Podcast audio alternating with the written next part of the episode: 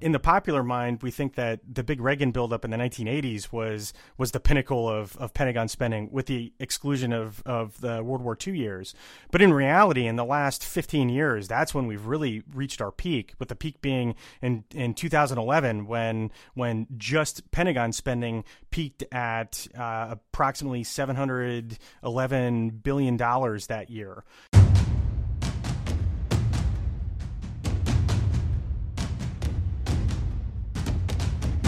You're listening to War College, a weekly podcast that brings you the stories from behind the front lines. Here are your hosts, Matthew Gault and Jason Fields.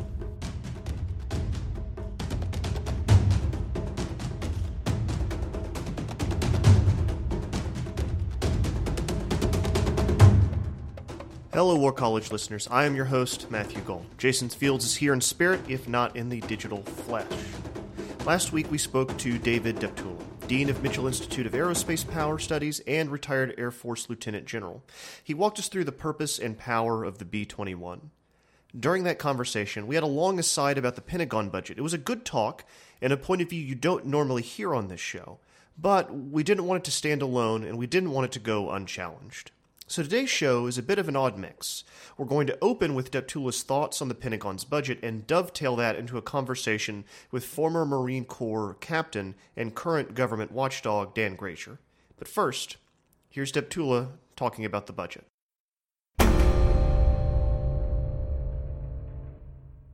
Can you explain briefly what you mean by uh, constrained resources? Because all we're hearing about, and by the way, I'm not taking any sort of stance whatsoever. Uh, we keep hearing about this desire to increase the defense budget uh, by something like $65 billion. And I know there's a lot of talk about how the figures are sliding all over the place and it may already be money that had been supposed to go to defense. But I think there's a perception that the government is looking to spend more on defense. Well, let me uh, answer your question this way. If you look at our national security strategies over the last 25, 30 years, there are two consistent underlying themes that have been evidenced in them, regardless of administration, Democrat or Republican in place. And essentially, those two are this. One, during peacetime, the United States military will engage around the world in an attempt to work with partners and allies and friends and influence potential adversaries to promote peace, assure stability, and avoid situations that might erupt in conflict. In order to be able to do that, we need to have sufficient rotational based structures in force structure to be able to execute those operations around the world. Okay, that's one. Number two is if in fact we do get involved in conflict, we need to be able to succeed in a minimum of more than one, read two, major regional contingencies simultaneously. The reason that's so important is if you only have a strategy that's designed to fight and one, win one major contingency, our adversaries know that. And there are others that will take advantage of that opportunity to cause mischief in other parts of the world. So if you go back and you take a look at those two key tenets, and speaking at a macro level, look at uh, the spectrum of conflict that I mentioned earlier, each one of the services need to be able to provide the resources to handle that rotational base during peacetime so we don't drive our people into the ground. And number two, be able to succeed against real th- uh, modern threats in two locations. So that sets sort of the force sizing methodology for what we need. Now, I go back to kind of what's occurred over the last 25 years we've been operating on the left side or the low end conflict side of the security spectrum. Remember what happened after the Berlin Wall came down. Actually, you guys are probably too young to remember that. But I'm not actually. But. All right. Um, you know, what happened? The decade of the 90s was an attempt to seek the, the peace dividend. Okay, the Russians were going to be our friends. They were going to be our partners. We didn't have to worry about nukes anymore. We didn't have to worry about Russian threats anymore. The Chinese were still well behind the United States. They were going to be our partners as late as the 2000s, the first decade of the 2000s. Secretary Gates talked about the Chinese being our partners, and he didn't want to hear anything about preparing to be challenged by the Chinese. Well, guess what? Here we are in 2017, very much different Russia that we're facing. Some uh, refer to it as a resurgent Russia, at least in terms of their nuclear capabilities, as well as reinvigorating their conventional capabilities. What they've done in Ukraine, what they've done in Syria, the threats against the Baltics, and you have a China that is now on track to exceed the United States economic prowess in the not too distant future they have dramatically accelerated their economic as well as military prowess. So the the without talking about a specific number, we've allowed our military capabilities to meet these national security requirements uh, against advanced threats to atrophy. So you know we we are operating in the case of the Air Force a geriatric Air Force. You know, the B 52s that we're operating today are the youngest one is 52 years old. We have trainers that are over 40 years old. We have fighters that are over 30 years old. And so, you know, if we want to maintain the ability uh, to have accomplished the national security requirements in uh, the modern era, uh, we've got to recapitalize our force. We forewent that recapitalization in the decade of the 90s. In the 2000s, uh, the Air Force was essentially a bill payer for the increase in the size of the Army to conduct counterinsurgency operations. And then introduced in 2011 was the Budget Control Act, which was an attempt to at least slow the acceleration rate of the national debt uh, which, by the way, taxed the military at a rate disproportionate to its makeup of the federal budget. So, and then the whole notion of sequestration was introduced. People tend to forget this to be a budget control measure so onerous and ridiculously ineffective that it would force the Congress to avoid it by introducing a budget. But they didn't do that. So we have lived with constraints that have neutered our military. I mean, the Congress of the United States did more damage to the U.S. Air Force than our most determined adversary could only hope to accomplish by introducing the Budget Control Act of 2011 and sequestration. I mean, if you recall what happened in 2013 when sequestration came into play, I mean, we literally shut down 30% of our squadrons. We didn't conduct any red flags. We didn't do any test or training. And that had an enormous impact on reducing readiness. And so we need to recover from, if we want to maintain these national security strategy objectives, we need to recover to be able to do that. So you have two choices. Number one, you can either resource the Department of Defense to meet the needs of the national security strategy, or you can change the national security strategy, and which takes us into the realm of walking back from this notion of being a global superpower or a force for good to more of a regional threat, or I'm sorry, a regional uh, actor. And I don't think the United States of America want to do that because, quite frankly, that would result in a more problematic world than we currently exist in. So I, I'm sorry for the long answer, but it's a complicated set of elements that play into the rationale for why the Department of Defense needs to uh, increase the resources. Either increase the resources or you reduce the strategic objectives. It's one of the great things about podcasts is that we can allow for long, complicated answers. So thank you for that.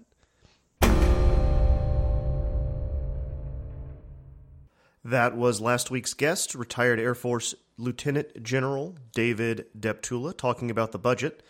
Here to give us some context and a rebuttal to those statements is former Marine Corps Captain Dan Grazier. He served tours of duty in Iraq and Afghanistan and now works for the Strauss Military Reform Project at the Project on Government Oversight, a nonpartisan think tank that studies issues such as the Pentagon's budget. Dan, thank you so much for being here. All right, let's zoom out a little bit let's let's kind of put some of this in context for the audience. His his kind of opinions, I think, represents one side of the argument, and there's another side of the argument, which I think is more of the project and government oversight side of the argument. Can you kind of elaborate on that for us? Sure.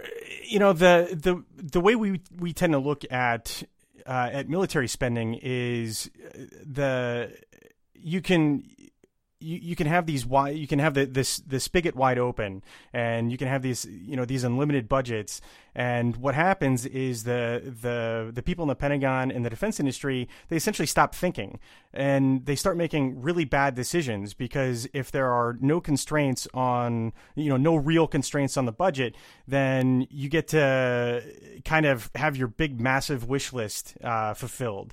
And instead of making hard decisions about uh, do we really need uh, to buy a you know 120 million dollar uh, per copy aircraft, or could we design something simpler and and less expensive?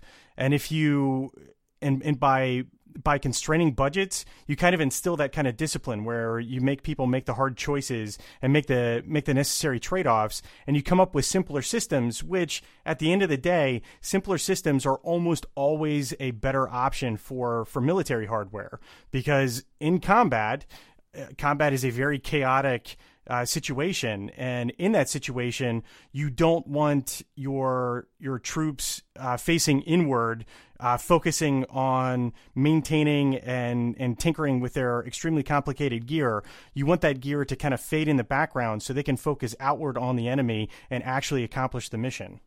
It feels like we've been living in a fantasy world, I think, in terms of Pentagon budget for a while now. Do you think that's that's true?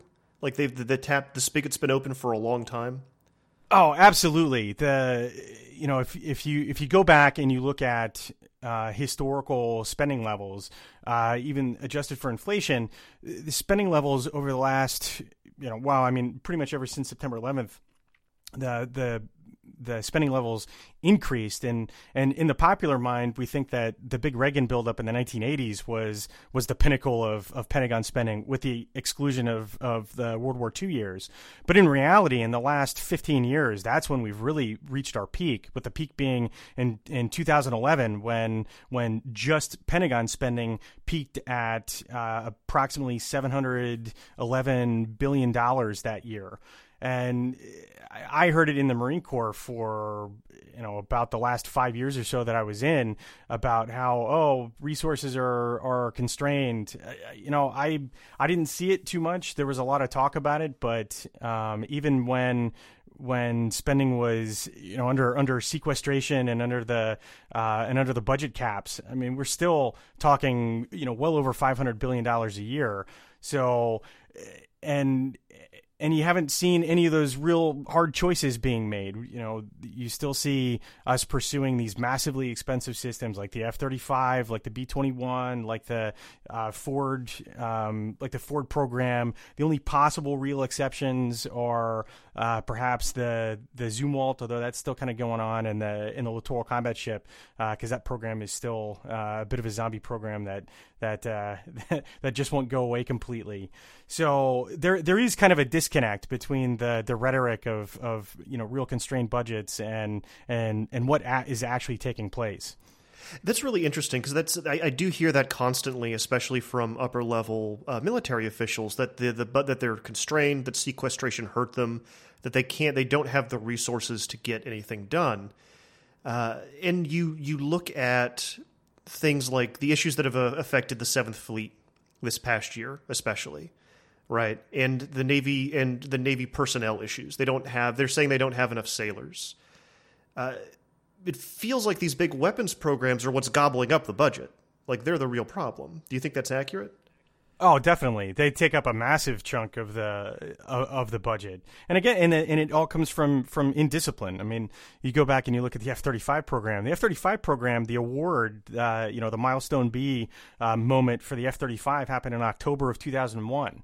So that's right at the height, like right, you know, just weeks after the the September 11th attacks. I mean, the the World Trade Center site was still smoking at that point, and so of course the Congress was extremely generous with, uh, you know, with, with with money at that point, and so the you know the, the Pentagon just went crazy with this program, and they decided to add everything they possibly could. So there was literally no discipline involved in that in that process, and so there were some very poor decisions that were made because there wasn't the the the budget or there wasn't the discipline imposed by um, you know more constrained budgets. All right, could you explain to the audience uh, what the MDAP is, what it stands for, and why the Pentagon wants to avoid it? This is something you just wrote about, right? I did. I published a piece just today uh, about this. So, uh, an MDAP is a, a, major defense acquisitions program. Uh, those are all the uh, well, when what they should be is they should be every single major uh, major weapons program that we have. But what I've I've noticed uh, is that the the services are getting creative in avoiding that process. Now the the the MDAP process, the acquisitions process, is a it, it is a behemoth and it is it's very big it's very unwieldy there are a lot of steps involved uh, in in bringing about a uh, a major weapon system by the book, by the through the MDAP process. Um, and I would be the first to tell anybody that if you really look at it and you look at the whole process, there are plenty of places that um, that it can be streamlined, uh, and there needs to be a concerted effort to streamline it uh, to to reduce some of the burdens that it imposes. Um, but we need to we need to keep the, the necessary oversight so the the system does not run it, it does not run amok. Now that being said, uh, programs like the F thirty five are being run as major defense acquisitions programs, and so the system will you know can produce uh, over budget and overpriced weapon systems. Um, but that all being said, that does not mean that the services should be able to make up the rules as they go um, by well a little bit of verbal jujitsu. So a good example, and this is the one that really kind of prompted me to write the piece today, or that, that we published today, was the the Army's uh, tank upgrade program. Uh, the Army is upgrading the is coming out with a third generation uh, M1A2, the the M1A2 SEP version three, uh, and they're running it as a um, they're they're calling it an engineering change proposal. And when if you if you add up all the costs involved with the the entire program, it it it vastly surpasses the threshold to be considered a major defense, a Category One major defense acquisitions program. Uh, and something that's really interesting is the Army is currently running the the upgrade program for the Hercules, the Mike 88 Hercules tank recovery vehicle, as an MDAP, uh, but they're running the the the new tank program as as, as an engineering change proposal. So the the recovery, the tank recovery vehicle, is going to receive more scrutiny than the tank that it's supposed to recover. When did MDAP come into being, and can you kind of give us an overview of how it works to make us understand why they want to avoid it? Uh, that's a that's a good question. the The program, I don't I don't know the exact dates. Uh, you know when when it really uh, when it really began. It's a uh, it, it's a process that, that has really kind of evolved and over the over the years into into what it has. You know, it's a it's a really great example of of um, uh, kind of bureaucratic creep. You know, the the the way more and more regulations are added uh, and and fewer ever taken away. Um, but the the overview of it, it's it's a multi-step process. It, it really kind of begins when the the services identify a a capability gap. Uh, and and that could be a whole bunch of different things. But um, you know, we'll just take a you know take a take a fighter plane for example. Um, the the services decide that hey, you know the the aircraft that we have aren't exactly meeting uh, meeting the uh, meeting our needs, and they definitely aren't going to meet our needs. You know, out into as we as we you know view out into the future. So um, let's take a look and, and see what capabilities that we really need. So that kind of begins a, a process uh, where they go through studies, and one of the first things that they do is they actually try to identify, um, you know, whether or not the the capability can be met by um, uh, by by non-material means, by let's say changing tactics or something like that. But you know, pretty generally, they do say that oh, it does require a, a, a new material need, and so we're going to pursue a new a new system. And so uh, then they develop, um, you know, the requirements like what is the new system gonna, you know, what what what what are we gonna need it to do?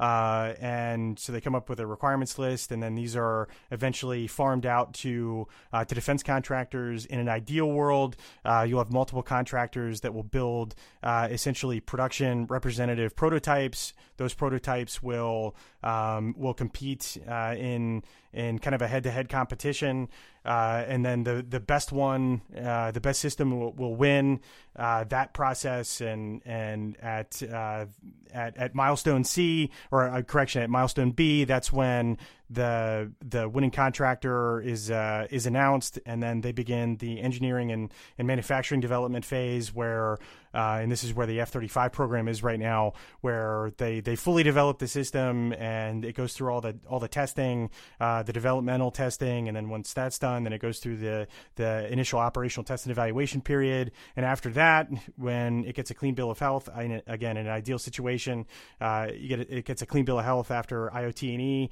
then you get to milestone C, and then it becomes a full production model uh, and is uh, farmed out to the fleet. So again, this is a very long project, you know, process. Um, the the the Department of Defense actually created a Defense Acquisition University uh, here in the in the DC area to put its people through to go through all of these all of these processes because it is uh, it is very cumbersome. Uh, something I didn't include in our piece, but we found it uh, the other day. Um, they actually there's this big poster size printout uh, that shows uh, it's it's like the the PowerPoint slide from hell that shows all the different nodes and and all the different processes that have to go uh, through the that, that they have to go through in order to complete the process the right way. Okay, well that sounds like a long, involved, heavily bureaucratic process. What I think David's argument, I think he kind of makes it in in the audio, in the clip we heard, is that it's those kinds of processes that are actually creating the budget overruns, that are making the the budget so expensive.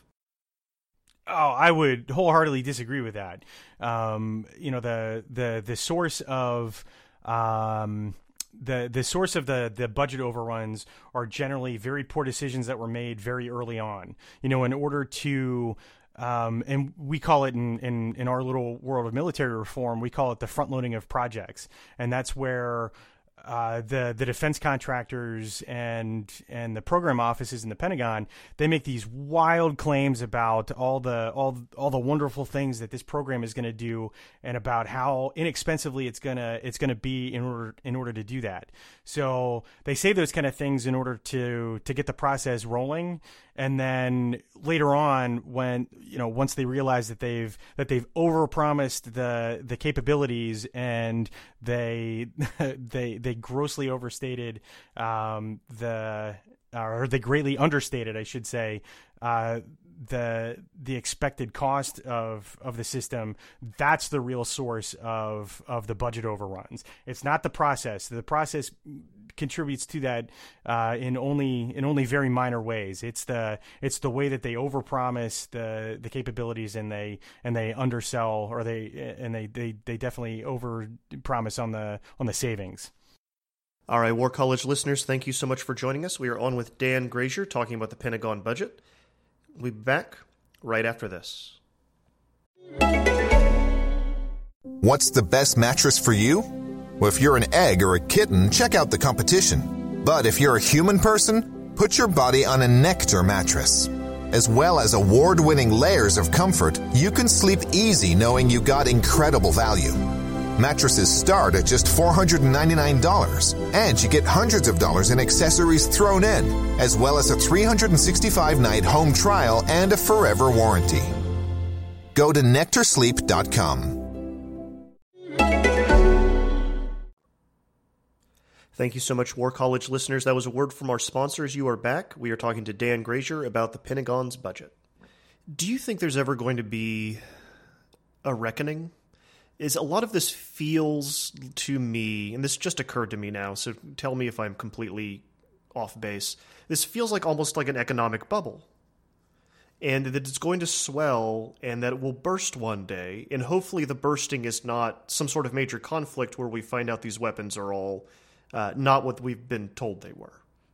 Well, that's that's definitely our biggest fear, and and that's the and that's the real motivation that that I have when I go to work every day is we want to make sure that um, that we don't that that these things don't fail and and this whole system doesn't explode in our face uh, in in that kind of a situation where we're we're in a we're in a war and all of a sudden all these weapons that we've devoted uh, decades and hundreds of billions of dollars to uh, end up not performing well. That's that's the biggest fear. But then the the the other fear is that, uh, and again, this is another term of art, is that you know we're going to face this massive bow wave uh, in in defense acquisitions where. Um, you know, we, we you know because the services have have front loaded all these programs and you know we might very quickly end up in this position. If you think about uh, things like the the F-35 program uh, if um, you know in the next couple of years uh, when it does finally you know if and when it does finally pass the milestone C uh, and it goes into full rate production, and we start spending, you know, tens of billions of dollars every year trying to buy those, and and the the B twenty one program reaches the same point in a couple years, and we're spending tens of billions of dollars to you know to buy all those, and at the same time we're we're trying to do the same thing with uh, the Ford aircraft carrier program and all these other different systems. Uh, that all of these things are going to come due at the same time, and and we're just not going to be able to afford it. That's the the the bow wave for defense acquisitions, and that that could that could that could be a big a big problem that ends up busting the budget um, because we've made because we made poor decisions uh, years ago and we didn't anticipate these kind of things moving forward. Basically, because we bought a bunch of things on credit. Exactly. Exactly, because we, we, we make these decisions and and you know like the uh, again to beat up on the F thirty five program a little bit. You know, I mean that, that program has its origins in in the mid to late nineteen eighties, and and it really kind of took off in the in the early nineteen nineties, around nineteen ninety three when when I was a freshman in high school. I'm forty years old now, and and and the contract was awarded in 2000, 2001, but here we are in two thousand eighteen now, and the the program is only just about to start the the initial operational test and evaluation period. Uh, so the, I mean, these decisions were made were made decades ago by people who knew when they were making these decisions uh, that, and I'm willing to bet that some of them knew that those decisions were uh, were probably not the best ones, but they knew that they weren't going to be around when when there was going to be that reckoning do you think that what what okay if we're spending money on these big weapon systems other things aren't being let me think of how to rephrase this. Sorry. What parts of the pit of the military budget are actually deserve more cash? Well, definitely uh, the the operations and maintenance side of it, um, and and you know making sure that uh, that that the education process or you know the, the the schools the training and education commands uh, get the resources that they need uh, and and definitely maintaining the systems that we that we already have and uh, you know you know there's there's the there's a lot of people who like to go around and and make claims about uh, older aircraft and how older aircraft are are a bad thing. Well, not necessarily. There's nothing inherently wrong with an older aircraft and with it, really any older system. You know, if something is designed well from the very beginning and you maintain it properly, it can be useful for, you know, for decades. I mean, you the, know, I mean, some the A10 is the really classic example of that, right? Right. You know, again, if if the if the A10 is maintained properly, it is still an extremely useful aircraft. And um, but the the Air Force doesn't like it, and they've been trying to starve the resources for years and years. Good example is they let the contract lapse for the rewinging effort, and now they're uh, they're they're because they were they're shamed into starting that program up. They're kind of slow rolling it, saying that we have to rebid this whole process, and and that's going to take a that's going to take a couple years, and then it's going to take a while to uh, to create the tools because when they canceled the rewinging process, they actually had Boeing, who had that contract, break all the dies for it. So um, they have to, you know, basically trying to force the hand of, of Congress and saying, "Hey, we have to cancel this because the uh, because the the wings have timed out on it." But I mean, you can look at a whole lot of programs and, and wait, and wait, this. wait, wait, wait, wait. they broke the dies. Yes, yes, they don't have the tools anymore. Uh, the the all the all the necessary tools to continue the rewinging process of the A10. I had not heard that. That is, wow. Okay it just shows the animosity that the that the United States Air Force has not just for the A10 but for that but for the whole mission of uh, of close air support. Somebody going out and saying just because something is old uh, doesn't like doesn't necessarily hold water. If if a system, and this applies to a whole bunch of things, if a system is designed well from the very beginning and, it is maintained properly, it can be useful for for decades, if not longer. And you know, look at something. I mean, you can look at something. You know, very simple. Look at the, um, you know, the the Colt 1911 like that thing was designed so well that it hasn't been changed at all in more than 100 years and and people are still fighting to get them. And many in the military wish they they would go back to them.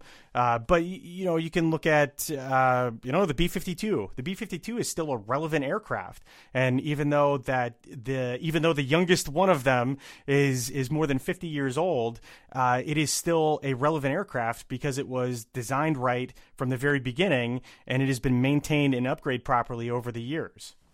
They're pulling those out of the boneyard now, aren't they? Yeah, exactly. And because they can. And, you know, to go back to the A10, a little bit of a tangent on this one, uh, the, the, the Air Force was caught chopping up relevant, uh, useful A10 uh, frames in the boneyard. And again, it, this is just to force the hand uh, of uh, of Congress and saying that hey, we have to push forward with the F thirty five program because it's going to be the only one that can do this, uh, that can perform this mission. Because hey, wait a second, we don't have any A tens anymore because they all they, because they were chopped up. Uh, good lord. Okay, why doesn't and it's not just the Air Force that does that. The no, Navy does that too. The the Navy has uh, has scrapped a lot of um, uh, a lot of ships um, that were retired early, uh, basically to force Congress's hand because they don't have a, and to use a, you know, the the popular phrase, a ghost fleet.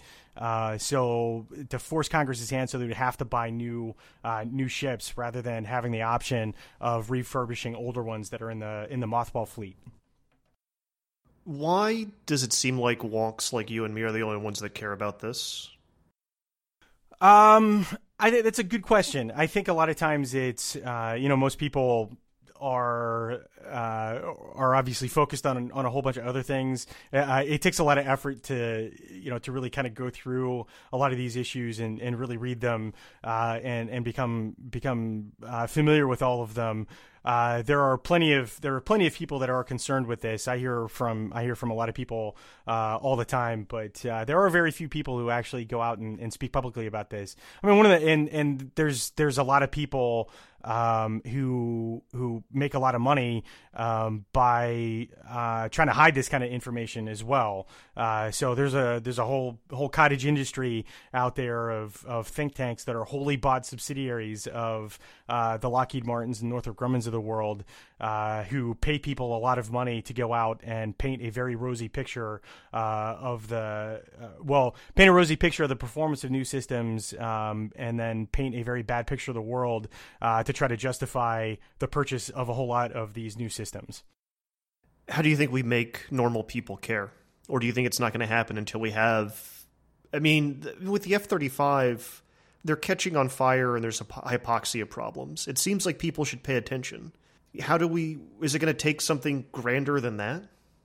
Well, I really fear that that um, that that that is the case, and and again, I go to work every day to try to raise awareness of these issues, uh, so that's not a problem. You know, one of my biggest fears is uh, that uh, something like the F thirty five is gonna is gonna fail in a way that uh, it um, that that Americans get killed, and there are examples of this in the past. You know, you look at what happened with uh, and and and I take no pleasure in this as a as you know as, as someone who wore the Marine uniform. I take no pleasure in, in bringing this up, but the the Osprey program uh, that was a bit of a poorly conceived program in its day. Uh, that was that was you know rushed along, uh, and and in the process, there were a lot of Marines that were killed uh, in in in accidents with that program, and that's those are the kind of things that I that I work very hard to try to uh, try to raise awareness of these issues to make sure that that kind of stuff does not happen. You know, if you look at the CH-53, the the Marine heavy lift uh, helicopter, uh, the the new version of it, the CH-53 Kilo, uh, is coming in at approximately 131 million dollars per copy. That's actually more expensive than the average cost of an F-35 for a helicopter, and that's a little ridiculous because it creates this situation. And I can tell you from personal experience that this does happen. That um, we spend so much money on these things that they uh, they become too expensive to to lose, uh, which means that they're too expensive to use. And it question, you know, and that begs the question of, well, why do we spend any of this money on it in the first place if we're not willing to use it? And again, the, the personal experience from this is I was in Afghanistan in 2013 and we were running heliborne missions in, in, in our area of operations in the, in the Southwest uh, uh, AO of of Afghanistan that year, and that were being run with uh, CH-53s uh, by you know Marine piloted CH-53s. And I can tell you that we weren't sending those into like we knew where the bad guys were, and we knew where um, we, we we knew where a lot of enemy activity was, but we weren't sending the, the CH-53s into those areas. We were sending them into other areas that that weren't all that bad. And when you ask the question about it, well, you know, we don't want to risk the helicopters by sending them into those areas and those were not the 131 million dollar versions of these helicopters. They were the the older, uh, less expensive versions of him. So you know, uh, again, by by having this permissive budget uh, environment that creates this indiscipline where we spend you know 131 million dollars on a helicopter we we kind of create this situation where we have this very expensive, very delicate military system that we're not really willing to use in in all situations. So yeah, you really have to ask, like, what was the point in in this program in the first place? It's like a toy collector that that buys all the things he wanted as a child and then doesn't open the box. Yeah, exactly. That's exactly what it is, and and it, it it's it, it really uh, kind of boggles the mind when you when you look at it and you really consider it from that perspective. Uh, you know, we we build this military for um, you know that's that's oriented for the extreme edge of the the spectrum of conflict, and uh, and, and fortunately, that edge of the spectrum is is a very unlikely situation. Uh, but the much more relevant situation that's somewhere in the in the middle to lower end, you have this military force that is really uh, not you know not not not geared for that. Uh, it's definitely not equipped for it, and and a lot of times it's not really trained for it either and and so and sometimes it's actually it's actually counterproductive you know? We we kind of lose right from the very outset at the on the moral dimension of warfare which is the strongest dimension uh, by sending a you know 120 million dollar you know fighter aircraft to drop a you know a 100 thousand dollar munition on on a tent and you know you, we really kind of create uh, the situation where you create a David and Goliath situation where we're Goliath, and quite frankly, very few people have rooted for Goliath over the last uh, 2,500 years that that story's been told.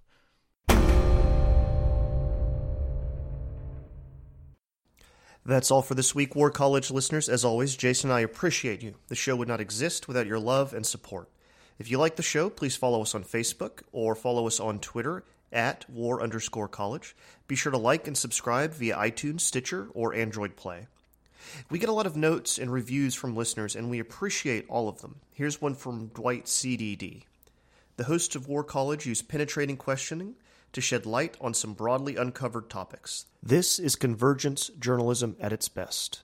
Thanks, Dwight, and I agree with you about the gobbledygook. Next week, we'll have a great conversation about DARPA and Disney World, and after that, we'll be checking in with China. And yes, we are still working on that episode about the Praetorian Guard. See you next week.